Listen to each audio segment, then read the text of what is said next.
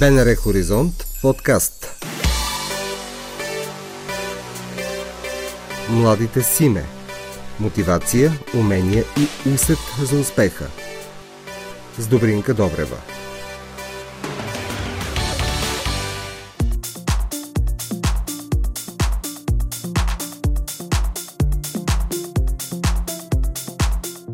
Надежда Дерменджиева е изпълнителен директор на Българския фонд за жените. Тя влиза в подкаста Младите с име.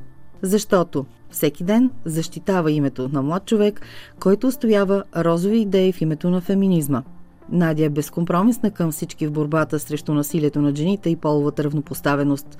Нейният студентски път минава през много различни специалности – от новогръцка филология през история на жените и половете, след това творческо писане. При Надя всичко е без опойка. Така се казва нейната книга и защо живота й тече по този начин. Благодаря за поканата. Без опойка. Без опойка е моят живот си продължава и заобщо каузата на моя живот, нали, борбата за правата на жените и за равнопоставеност на половете, в частност борбата с домашното насилие, Бих казал, че без опойка е меко казано доста динамично предвид и политическата обстановка и заобщо невъзможността ние в гражданския сектор да си вършим работата по план, а, така че голямо предизвикателство, но аз никакъв случай не се оплаквам. Аз те попитах преди малко как а, динамичната среда в момента в политическия живот най-вече оказва влияние върху а, неправителствения сектор. Въобще какво е въздействието на неправителствения сектор, доколко е, са важни и правителствените политики mm-hmm. във вашата работа? По принцип неправителствения сектор е скачен съд с правителствения. Аз лично дълбоко вярвам, че НПО-тата сме коректив на властта, а, поне тези, които сме независими. А, и нали, наш дълг е непрекъснато да критикуваме от една страна, от друга страна непрекъснато да предлагаме решения за реално подобряване на човешките животи, на групите, с които работим. В момента голямо предизвикателство, защото няма на кого да предлагаме тези решения. Тоест няма правителство. А, това, че има парламент, а, нали, то има, то няма. А, няма комисии, общо взето, или има много малко комисии. А, така че много е затруднена работата ни. Смея да кажа, че от 2018 година всъщност а, е още по-затруднена, когато а, псевдопатриотите тогава отровиха обществената среда, създадоха истерията около термина джендър, който термин е наложен още от 60-те години в академичния свят. От тогава доста врати на институциите са затворени за нас. Въпреки всичко, нали, а, мен лично това ме амбицира. Не ме Защо отказва. джендър отзвуча като така порочна дума? Ами... В България, въпреки че наистина и от другата страна, неправителствената се говореше, лично, mm-hmm. лично ти постоянно водиш такива и лични, и, а, и по-общи кампании за това? Ами, събраха се а, личен и финансов интерес на крайно десни и религиозни групи тогава а, с а, незнанието в българското общество какво е джендър. По принцип, нали, джендър тематиката не е популярна тема. Тоест не беше популярна тема а, в България. Аз съм завършила Gender Studies. Сигурно пет човека са го чували и знаят какво е това. И е много трудно в такава среда, в която има целенасочена атака, която играе с емоциите на хората, когато ти кажа, че ти вземат детето ти да излезеш с аргументи и да кажеш, ма един момент сега, нали, джендър е свързан с социалната роля на пола този термин е в основата на цялата теория, която обяснява патриархата и защо има домашно насилие и насилие над жени и защо жените са неравнопоставени и общо взето се едно говориш на стена, защото хората започват да чуват, че някой ще им вземе децата. Кой ще им вземе ирански травестити, норвежки геви, нали? това е пълно безумие, обаче вярват, да, когато си емоционален, вярваш на всичко. А, кое е правилното тълкуване? Ми, аз лично много ползвам джендър и продължавам да си го ползвам и нарочно се представям като джендър експерт наляво и надясно. Тук там ми се подхилкват даже, но мен не ме толкова интересува. А, ми да, социална роля на пола може да се преведе, може да се преведе социален пол. А, всъщност в академичния свят все още спорят как трябва да се преведе на български. Нали? Има, а, какво беше там, родово изменение на пола. Не, много такива предложения има. За мен трябва да се наложи просто джендър. Но, но как се проявява в нашия реален живот?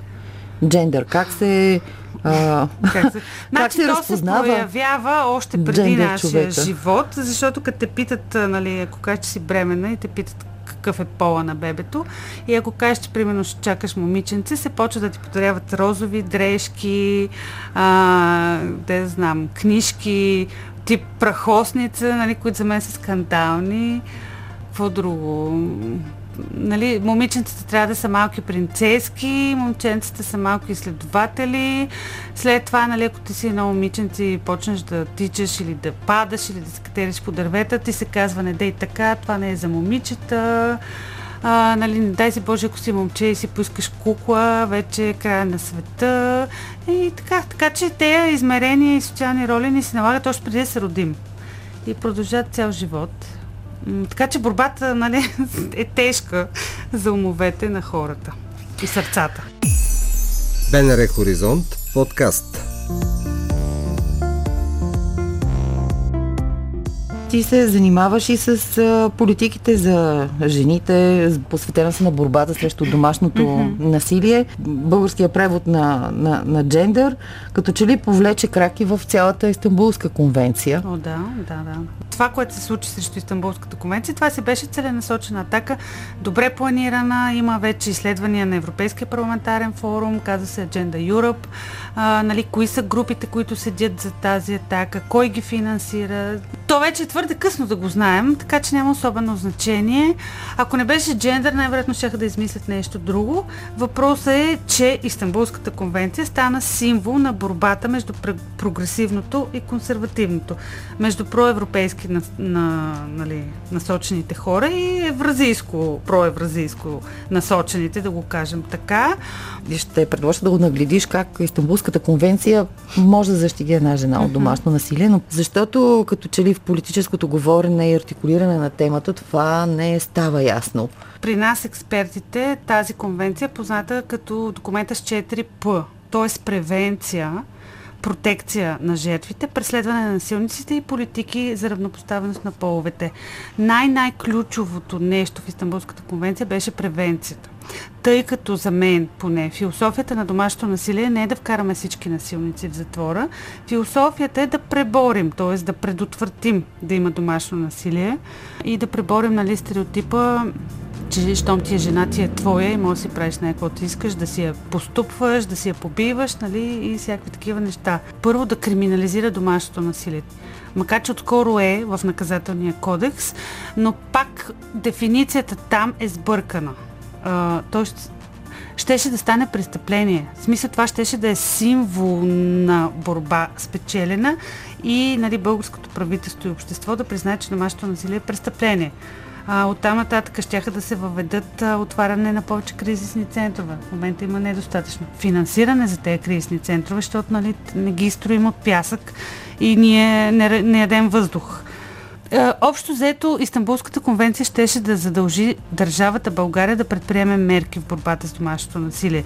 Да има а, национални кампании. В момента има жени от а, село Доно на Нагорнище, които не знаят, че могат да потърсят помощ както казах, Тоест, ще, ще има... да се създаде среда, в която жертвите и самите да жертви да, да. могат да, да, да намерят такова споделено пространство. Да, защото в момента ние НПО-тата си свършихме работата и такава среда все повече и повече има, но търсенето е повече от предлагането. Тоест в момента страшно много жени търсят помощ, но има страшно малко места, на, кое, на която може да я намерят. И аз мога да ви кажа, че в нашия офис всеки божи ден завенат по една или две жени и получаваме съобщения на Фейсбук и на мейла постоянно.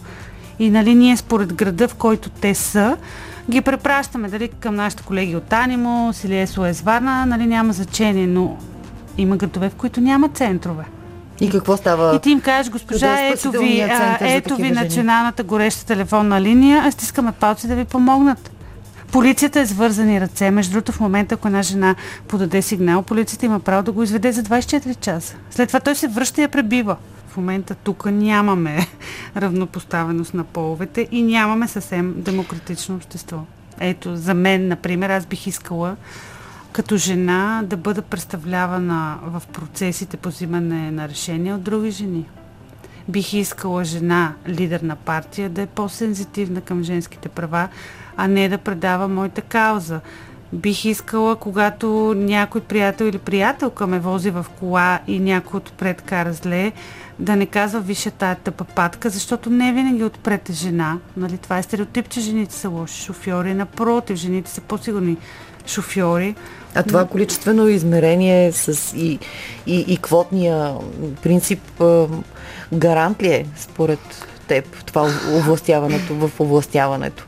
Аз съм за квотите по пол в бизнеса и политиката, просто защото с, само с препоръки не става. Това са така наречени насърчителни мерки. Тоест, като не става с добро, става на сила.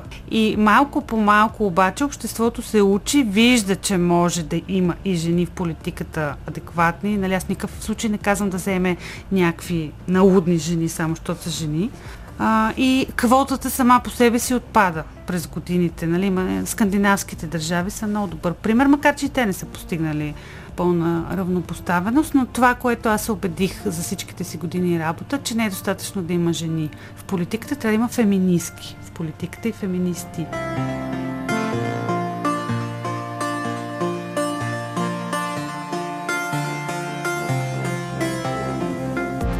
Надежда Дерменджиева е уверена, че ще има завръщане към конвенцията, защото това е официален европейски документ, защото консервативната вълна ще отмине и ще дойде време на човешките права като ценност. Така завършваме този брой на подкаста Младите си име. БНР Хоризонт подкаст Младите си име Мотивация, умения и усет за успеха – с Добринка Добрева.